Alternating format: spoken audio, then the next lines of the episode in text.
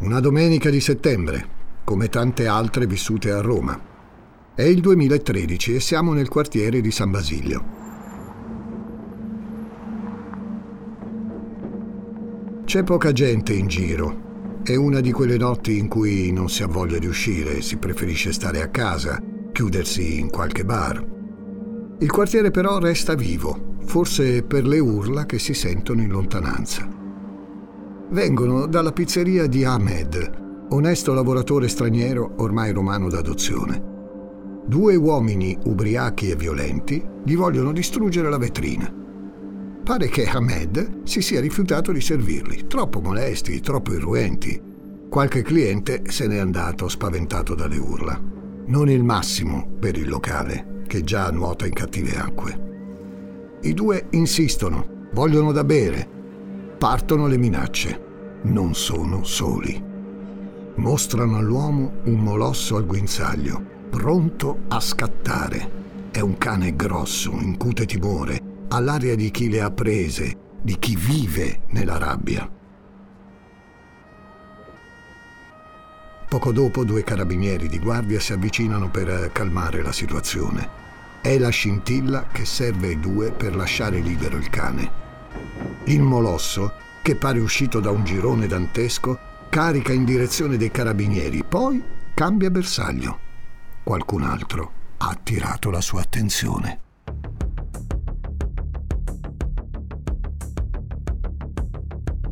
Una signora di 68 anni cammina da sola.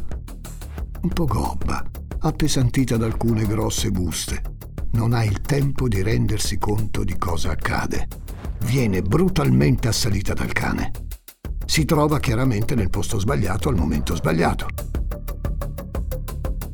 Questa curiosa storia finisce con i due uomini in carcere, un cane soppresso e una signora in ospedale con 30 giorni di prognosi. Una signora anonima all'apparenza. Solo qualche giorno più tardi i giornali però restituiranno alla vicenda nuova attenzione. Quella signora è Gigliola Guerinoni, l'amantide di Cairo Montenotte. Sono Francesco Migliaccio. Benvenuti a un nuovo episodio di Demoni Urbani. Riascoltabili presenta Demoni Urbani, il lato oscuro della città.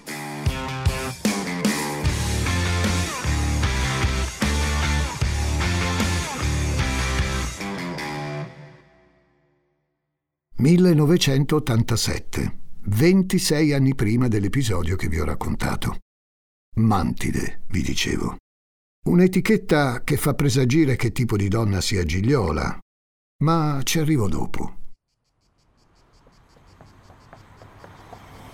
Spostiamoci adesso in una strada di campagna nel cuore fecondo della provincia Ligure. Per l'esattezza siamo nei dintorni della provincia di Savona, a Monteciuto. Fanno 35 gradi e un uomo dentro una rovente Fiat Panda sta tornando a casa dal lavoro. È nervoso. Nonostante sia agosto inoltrato non ha ancora preso un giorno di ferie. Attorno a lui la provincia, gli alberi, gli animali, le strade, le piante, gli odori di Liguria. E proprio il suo fiuto quel giorno lo avverte che qualcosa non va. Un tanfo nauseabondo gli assale il naso, costringendolo a rallentare.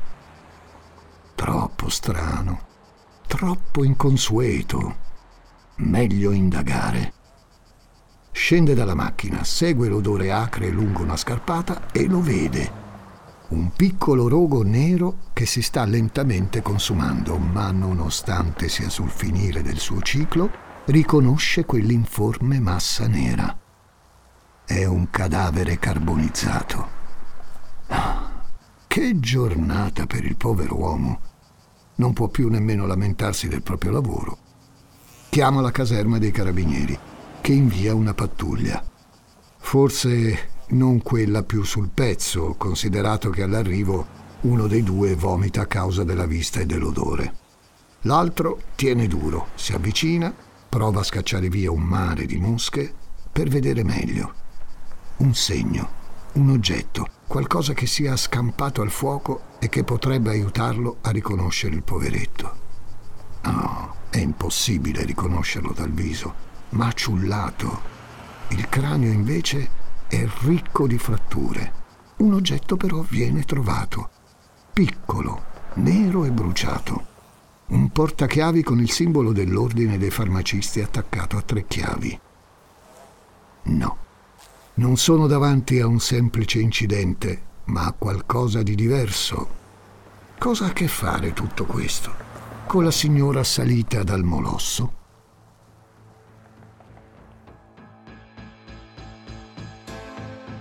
Siamo a metà degli anni Ottanta, un momento tra i più scintillanti del panorama post-boom economico italiano. Ogni cosa è illuminata e soprattutto possibile. Tutto si può acquistare, tutto è apparenza. Neon, cocktail, spalline. Si gioca in borsa con la stessa facilità con cui si apre un conto in banca e si investono più soldi di quelli che si dichiarano. L'asticella del futuro sembra spostarsi ogni giorno sempre più in là e il benessere ha inebriato tutti, anche e soprattutto la protagonista di questa storia.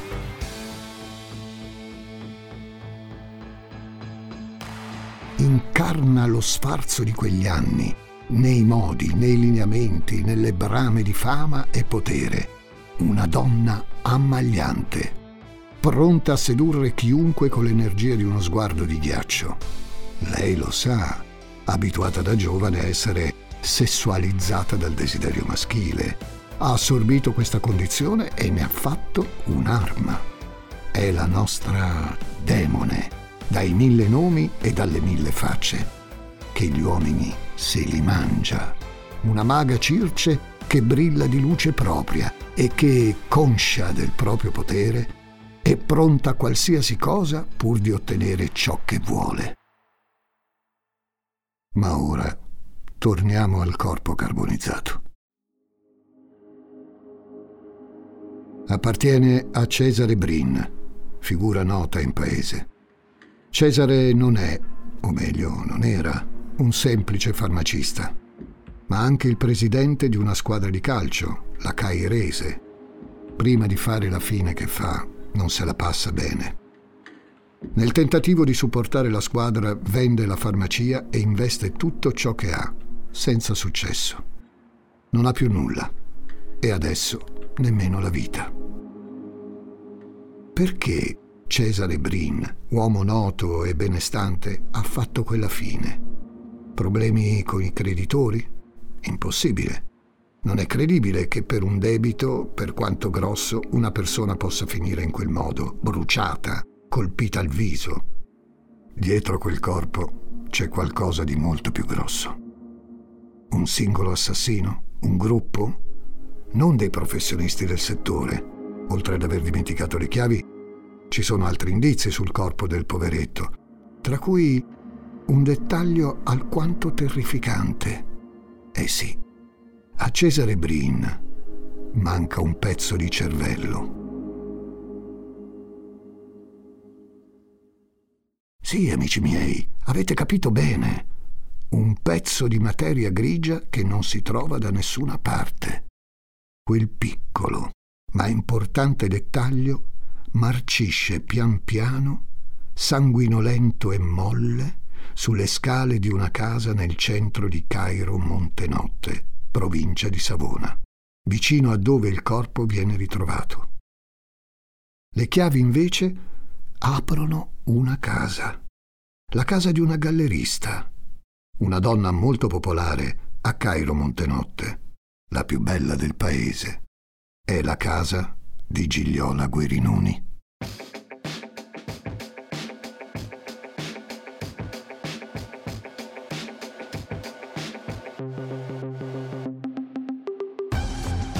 Non serve altro agli inquirenti. Ci sono abbastanza prove per un mandato d'arresto in pompa magna. E così avviene, in attesa del processo. La donna viene arrestata in quel 1987 frenetico e mondano, portandosi dietro altri individui. un ex amante, un vicequestore e alcuni personaggi dal discutibile passato politico. Al mondo dei rotocalchi non pare vero. Per anni il caso dell'amantide impregna le pagine di tutti i tabloidi italiani. Ciò che interessa non è tanto l'omicidio, subito bollato come passionale, è comprendere perché una donna così bella, che può avere tutti gli uomini del mondo, possa arrivare a tanto.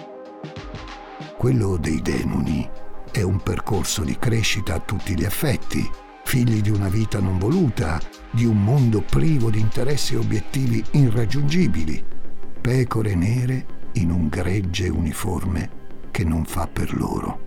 È così che si sente Gigliola a 19 anni, dopo aver sposato il metronotte Andrea Barillari. Si è cambiato il nome. Anna Maria è troppo banale, troppo ordinario meglio Gigliola, esotico, sexy, profumato. Con Andrea Laguerinoni mette al mondo due figli, Alex e Fabio, ma la maternità le sta stretta. Gigliola lascia il marito e i due figli per andare a studiare a Savona. Fa l'infermiera qui in città, una realtà ben diversa da quella di Cairo, dove tutti sanno chi sei, cosa fai, cosa dici e cosa pensi. Gigliola ne approfitta per iniziare a organizzare da zero il proprio futuro, per ricominciare da capo. Siamo a metà degli anni 60, fa da padrone il rock psichedelico e la droga. I giovani iniziano a ribellarsi alla vecchia generazione, vogliono essere padroni del proprio destino. Questi e altri ideali arrivano anche in terra Italia e Gigliola li fa suoi compresi quelli di emancipazione femminile. Sa di essere un fiore carnivoro che attende la preda.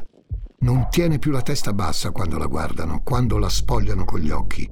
Piuttosto li alza gli occhi in tono di sfida.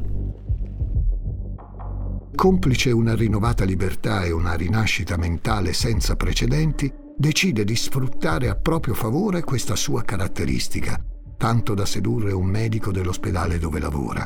Così, per fare carriera, dice lei. Una cattiva persona? Facile giudicare chi non ha scrupoli pur di inseguire un obiettivo. Eppure siamo qui, a parlare di lei. Non ha affascinato soltanto gli uomini del suo tempo, ma anche quelli che sarebbero venuti dopo Durante il processo avrebbe infatti raccontato ai tabloid più e più episodi simili a quello del medico, provando addirittura a dire di avere sedotto e portato a letto un magistrato. Storia poi smentita, ma venduta per migliaia di copie. Gigliola non solo è una donna bellissima, ma a quanto pare pure molto intelligente.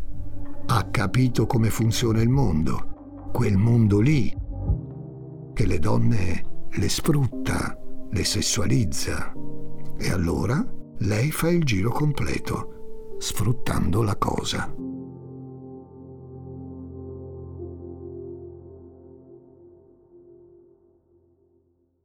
Torniamo ai suoi 19 anni. La cotta per il medico a Gigliola passa subito. Un po' perché, sempre secondo lei, si è stufata di lui. E un po' perché... perché il medico muore.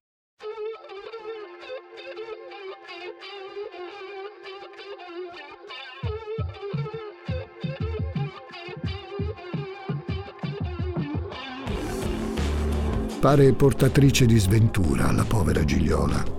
Tutto ciò che tocca sembra andare in malora, ma a lei sembra non importare. Siamo nel 1973. Si trasferisce di nuovo a Cairo Montenotte stavolta per sempre. Ha un sogno Gigliola, quello di aprire una galleria d'arte. È sempre stata amante delle belle arti, dei quadri, della pittura. Gli anni 70 sono un periodo di intensa sperimentazione artistica, con correnti e messaggi così potenti da essere veicolati in tutto il mondo, pure a Cairo Montenotte. Gigliola non vuole essere da meno e aprire una galleria in un paese tranquillo come quello significherebbe per lei essere il diamante più bello, in un mare di ombre. Come fa una donna come lei ad aprire una galleria d'arte? Semplice, risposandosi. Il fortunato è Ettore Geri, un uomo con un piccolo patrimonio da investire e 27 anni in più della ragazza. Abbandona la moglie, lascia il lavoro da contabile e con i soldi della liquidazione accontenta la bella Gigliola, che trova in lui un uomo, un amante, un marito. Di lì a poco nasce Soraya, la loro unica figlia. Anche qui la scelta di un nome esotico, che ricorda quello della sfortunata moglie ripudiata dallo scià persiano Resa Palevi, ci dice tanto sul carattere di Gigliola, sulla sua predilezione per la patina. Il sodalizio con Ettore non è il coronamento dolce della nostra storia, bensì l'inizio della discesa, ripida, talmente ripida che non farà altro che accelerare sempre di più, fino ad arrivare a un corpo carbonizzato, una testa spaccata in due e un mazzo di chiavi. Giunge il momento per la galleria di Gigliola di aprire i battenti.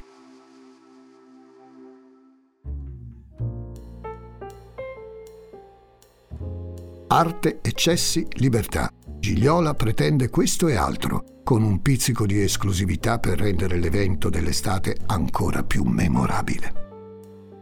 All'inaugurazione della sua galleria invita il famoso pittore Renato Guttuso e l'alta società della zona.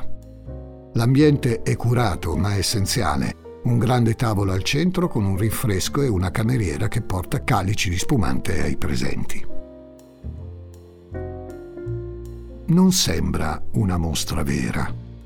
Ciò che vuole Gigliola è mostrarsi in tutto il suo splendore di ninfa. Vuole dimostrare che è meritevole di far parte della buona società, della buona borghesia, in un periodo come quello, gli anni 70, in cui la scalata sociale è una skill imprescindibile. L'evento clou della serata? La visita all'ufficio della donna. Con lei sono presenti Raffaele Sacco, vicequestore di Savona, Giuseppe Cardea, in bianchino, e Gabriele Di Nardo, un confidente della donna e consigliere regionale Missino. Tutti e tre hanno avuto un'avventura con lei, ma con tutto il rispetto per gli imbianchini, le altre due sono figure più importanti. Credono di poter circuire una mente sedotta dal potere, quella di Gigliola. Sono in tanti a Cairo a pensarla così. Lei ci sta perché le piacciono i soldi. Guarda caso, anche Brin è un farmacista molto noto. Ah, se fosse così facile però. Quello che questi uomini ignorano è che alla fine della fiera è lei che li distrugge. Un potere ancestrale che supera quello terreno. È inspiegabile. Gigliola li ha portati nella stanza tutti e tre, in silenzio, mentre il resto degli invitati è nella sala principale. Mostra loro una foto a grandezza naturale. In quell'immagine è lei l'attrazione, nuda su una coperta bianca.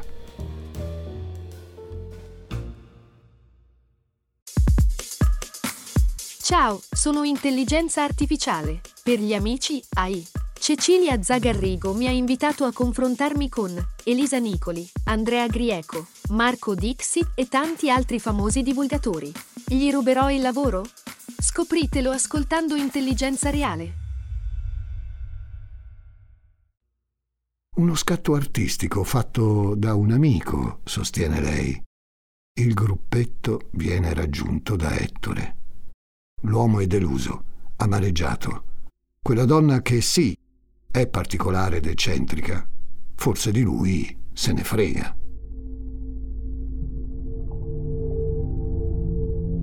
La coppia va avanti per inerzia, centellinando le parole, dormendo in camere separate con Gigliola che regge il gioco e Ettore che lo accetta, pur di stare con lei. Servirà rancore per il resto della sua vita, Ettore. È il prezzo da pagare per dividere la sua bella con tanti altri. Qualcosa non torna, soprattutto tra le male lingue del paese. soprattutto quando in paese fa capolino una nuova fiamma di Gigliola, Pino Gustini, un geometra. Il paese si stupisce per la nonchalance con cui la donna passa il tempo con lui senza abbandonare il marito. Gigliola, per la prima volta nella sua vita, sembra felice. Cairo, la placida Cairo, stravolta dalle sue bizzarrie, osserva la nascita di uno strano ménage à trois. Un Jules di provincia, con la pancia, che fa contenti tutti. Un po' meno Ettore, certo, più padre per Soraya che uomo di Gigliola. Questa storia andrà avanti per circa dieci anni, fino alla morte di Pino Gustini, causata dal diabete nel 1986. Che dolore per la povera Gigliola. Pare che una notte d'inverno, poco dopo la morte di Pino, il custode del cimitero sia stato incuriosito da uno strano rumore proveniente da una delle tombe. Avvicinandosi sempre più, comprende meglio la natura di quel suono sempre più chiaro il pianto di una donna. Ma non ne vuole sapere lei di andare via. Resta avvinghiata al marmo con tutte le sue forze. Il custode non ha il coraggio di farla andare via e la lascia lì per tutta la notte. Conosce Gigliola, la conosce come la conoscono tutti in paese non si sarebbe mai aspettato da una come lei una reazione tanto straziante. Pino Gustini non è solo l'ennesimo amante della donna, è molto di più. Incredibile come amore e morte possano mischiarsi così facilmente. Cairo Montenotte, mai sazia di scandali, viene presto a conoscenza di uno di quegli scoop che mai si sarebbe immaginata. Anche se con Gigliolo è di mezzo, non si può mai sapere. Lei ed Ettore, infatti, non si sono mai sposati. È stata una recita, una carnevalata ben leccata, in grado di incantare i crismi del perbenismo. Gigliola, forse per la prima volta nella sua vita, negli anni con Pino ha secondato i sentimenti che prova e ha sposato lui. Pensate al paradosso, alla sciarada. Lei fa credere di essere sposata con un uomo, ma in realtà si sposa, in segreto, con quello che viene ritenuto il suo amante. Intanto, di lì a poco, entra in scena l'uomo con cui abbiamo iniziato questa storia, Cesare Brin.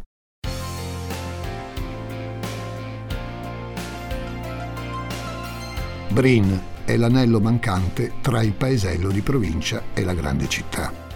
Ricco, affascinante, alla moda, un farmacista, un politico vicino alla democrazia cristiana. Brin è l'emblema di un'epoca. L'estetismo reganiano dei noartri, camicie sempre stirate e denti bianchissimi. Insiste poco Cesare Brin con Gigliola, che cede immediatamente i due si trovano subito in un'esplosione di giovinezza perduta. Lei ormai è sulla quarantina e neanche lui è di primo pelo. Il povero Ettore invece è costretto a lasciare la casa. Non vive più con Gigliola. Non può e non vuole. E mentre la sua amata è in giro con Brin, che fa il farmacista, lui resta nel buio della sua camera, con alcune candele nere e le foto degli uomini di Gigliola. Ciò che troveranno in seguito gli investigatori è estremamente inquietante. Ettore brucia gli occhi dei suoi rivali nelle foto. Lancia loro il malocchio. Ha trasformato il rapporto con la realtà in quello che ha con Gigliola. Dissociato, devastato.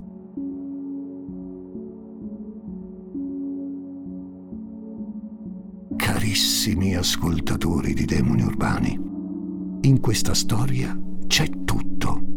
Sesso, passione, tradimenti, omicidi, pure l'occulto. E vi dico che Ettore non è l'unico ad avere a che fare con le stranezze più inquietanti. Anche Cesare Brin fornisce una svolta raccapricciante a questa strana avventura. quando sancisce la fine del suo rapporto con Gigliola.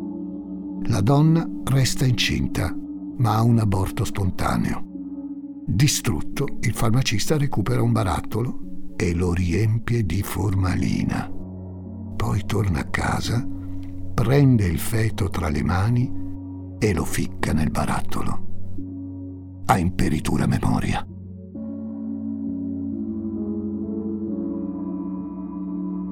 Di certo contribuisce alla rottura del legame. L'uomo è sempre più geloso e monitora ogni spostamento di Gigliola. Un giorno Cesare la aspetta a casa, è tardi, la città dorme da un pezzo. La aggredisce. Litigano, si insultano. Cesare Brin pensa sia stata da un altro amante. Il contachilometri racconta spostamenti molto lunghi. Lei nega ma allo stesso tempo intende farla finita con un uomo così assillante. E che se la passa pure male.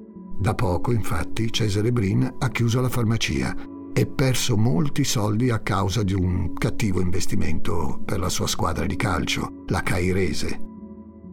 Non c'è più niente che leghi i due, solo urla, litigi, minacce e il ricordo di un feto nella formalina.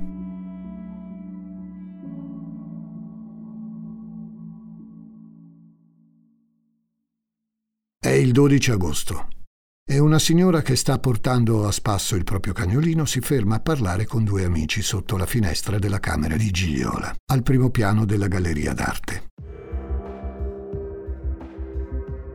Fermarsi lì significa parlare di lei, dei suoi eccessi, dei suoi amorazzi.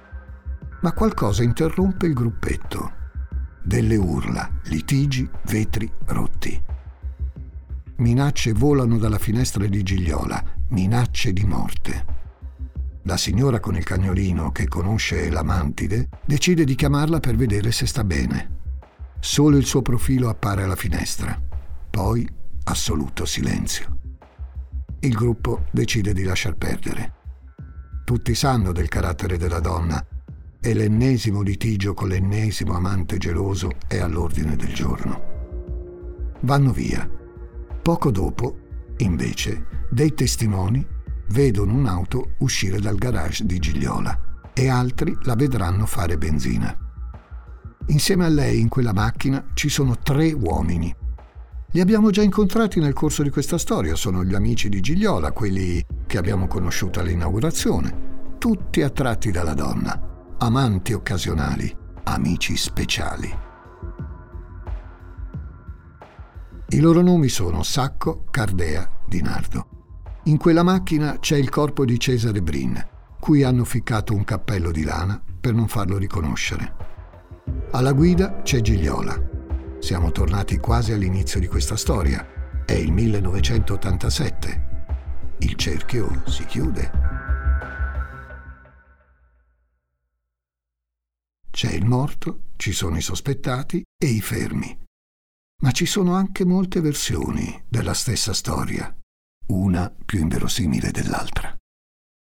Che ci fanno quelle persone a casa di Gigliola? E perché uccidere Cesare Brin? Per debiti? Per liberare la donna dalla gelosia dell'uomo? Un litigio finito male?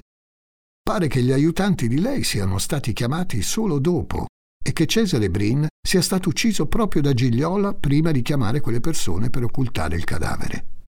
Ma lei questo non lo dice.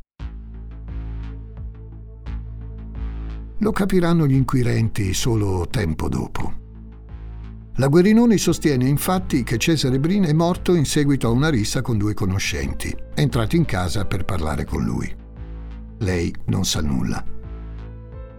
Anche questa storia non regge, perché la versione di Ettore Geri, chiamato dalla donna in quell'occasione, è un'altra. Secondo la sua deposizione viene contattato da Gigliola. Sta male, chiede delle medicine e lui è titubante. Non vuole aiutarla. Dalla sua voce però sembra una cosa seria. Ettore, nonostante viva fuori città con la figlia da un po', quella donna ancora la ama si porta dietro Soraya e i due arrivano a Cairo Montenotte. Salito in casa non sente nessuno. intravede la porta del bagno aperta, dallo spiraglio del vapore. Tra i fumi si materializzano delle forme. Il corpo nudo di Gigliola ancora bellissimo. In camera da letto, invece, c'è Cesare Brin. Raptus. Ettore non comprende cosa stia succedendo, ma prende di impeto una bottiglia di vetro, forse la stessa che i passanti hanno sentito rompersi, e la spacca in testa a Cesare. Gigliola esce dal bagno, affatto sconvolta. Tocca però disfarsi del cadavere. Bisogna pulire la stanza. È qui che entrano in gioco gli altri tre maschi, contattati in un secondo momento, per prendere il corpo e portarlo via, gettarlo in un crepaccio dopo averlo dato alle fiamme.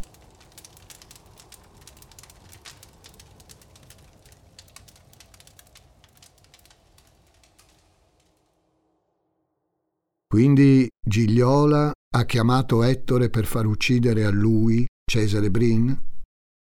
In una seconda deposizione Geri dirà che al suo arrivo Brin era già morto. Ma anche questa versione cade a pezzi. Perché? Perché entra in gioco finalmente l'unico animo sincero di questa storia, la figlia Soraya. Resta in macchina. Queste le ultime parole del padre alla piccola Soraya, prima di salire al primo piano della galleria d'arte in via dei Portici di Cairo Montenotte. Non obbedisce, ha troppa paura per il padre. Non è una bambina normale, Soraya, è sveglia, intelligente.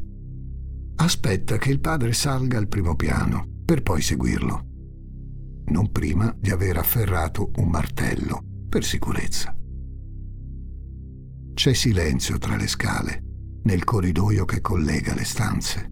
C'è buio, tranne dalla camera da letto della madre, dove provengono dei rumori e dei bisbigli. Poi un tonfo secco, di quelli che fanno i corpi pesanti quando cadono a terra. Soraya ha davanti un morto, un morto con la testa quasi spaccata in due. Lo shock è forte non sa cosa dire, non sa come reagire. Lascia cadere per terra il martello e il fiato le si mozza in gola. Non ha visto che è stato a colpire Cesare Brin. Questa è la sua prima deposizione. Ma in una seconda affermerà che la madre, scesa in garage per accogliere i due, avrebbe detto al padre: Te la senti? E che a quanto pare quella chiamata fosse un codice di emergenza un codice per far capire a Ettore Geri che è giunto il momento di far sparire Cesare Brin. Fantasie? Confusioni di una bambina spaventata? Ciò che importa è che ci sono gli indizi e gli elementi per condannare Ettore Geri, Gigliola Guerinoni e i compari della donna come occultatori di cadavere. Raffaele Sacco, Giuseppe Cardea e Gabriele Di Nardo, cui si aggiunge Mario Ciccarelli, un amico di Brin, che però gli preferisce Gigliola.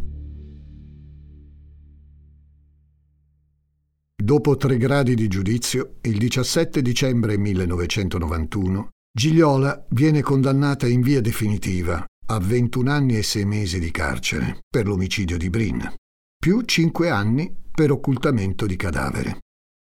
Viene condannato a 15 anni anche Ettore Geri, e ricevono condanne anche gli altri compari della donna per averla aiutata a disfarsi del corpo. Inizia così la terza fase dell'epopea mediatica della mantide di Cairo Montenotte. Gli anni 90 sono iniziati e mai come prima si è visto un tale interessamento mediatico per il caso. Talmente eccessivo che la stessa Gigliola scoprirà in ciò un modo per restare ancora al centro dell'attenzione la donna ha infatti detto ad alcuni giornali scandalistici che avrebbe avuto una relazione proprio con il giudice istruttore del caso. Ovviamente il tutto è stato smentito molto presto. La vita di Gigliola è sotto i riflettori, una vita al massimo. Goduta e sofferta, ricca di bugie, di colpi di scena, un film di cui è star e pure regista Gigliola dai mille giorni, senza filtro del dolore o della felicità. È tutta rappresentazione, a partire dal cambio di nome. È il simbolo di 30 anni d'Italia, tra cambiamenti storici e sociali, amori interrotti, uomini tossici. Col passare del tempo l'opinione pubblica non ha mai apertamente condannato Gigliola, forse consapevole e rispettosa di una figura così imponente come la sua, che non può far altro che destare ammirazione o quantomeno simpatia. Pensate, negli ultimi anni di reclusione finisce pure a lavorare per le suore, se non è un'assurda girandola questa. Sconta tutti gli anni Gigliola, fino all'inizio della nostra storia, dove si ritorna a parlare di lei, ma a causa di uno sfortunato incidente, come se la vita non ne avesse ancora abbastanza di lei. D'altro canto, è una cosa che capita a pochi eletti, a pochi demoni.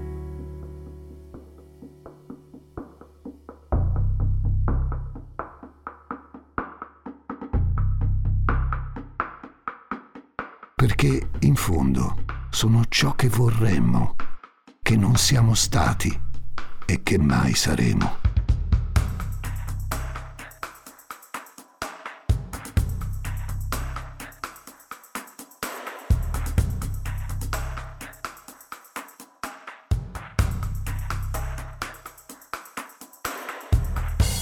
Demoni urbani ti intriga, vero?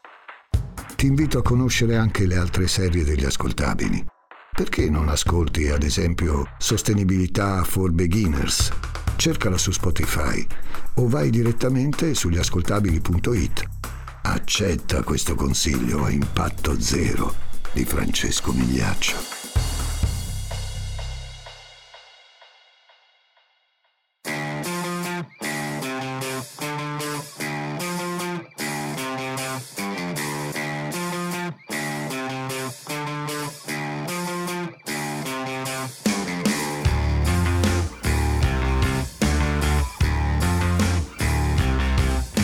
Demoni Urbani è una serie originale degli ascoltabili, a cura di Gianluca Chinnici e Giuseppe Paternò Raddusa, da un'idea di Simone Spoladori, condotta da Francesco Migliaccio. Questa puntata è stata scritta da Michele Granata, editing e sound design di Francesco Campeotto e Alessandro Livrini, prodotto da Giacomo Zito e Ilaria Villani, tutti i diritti riservati per gli ascoltabili.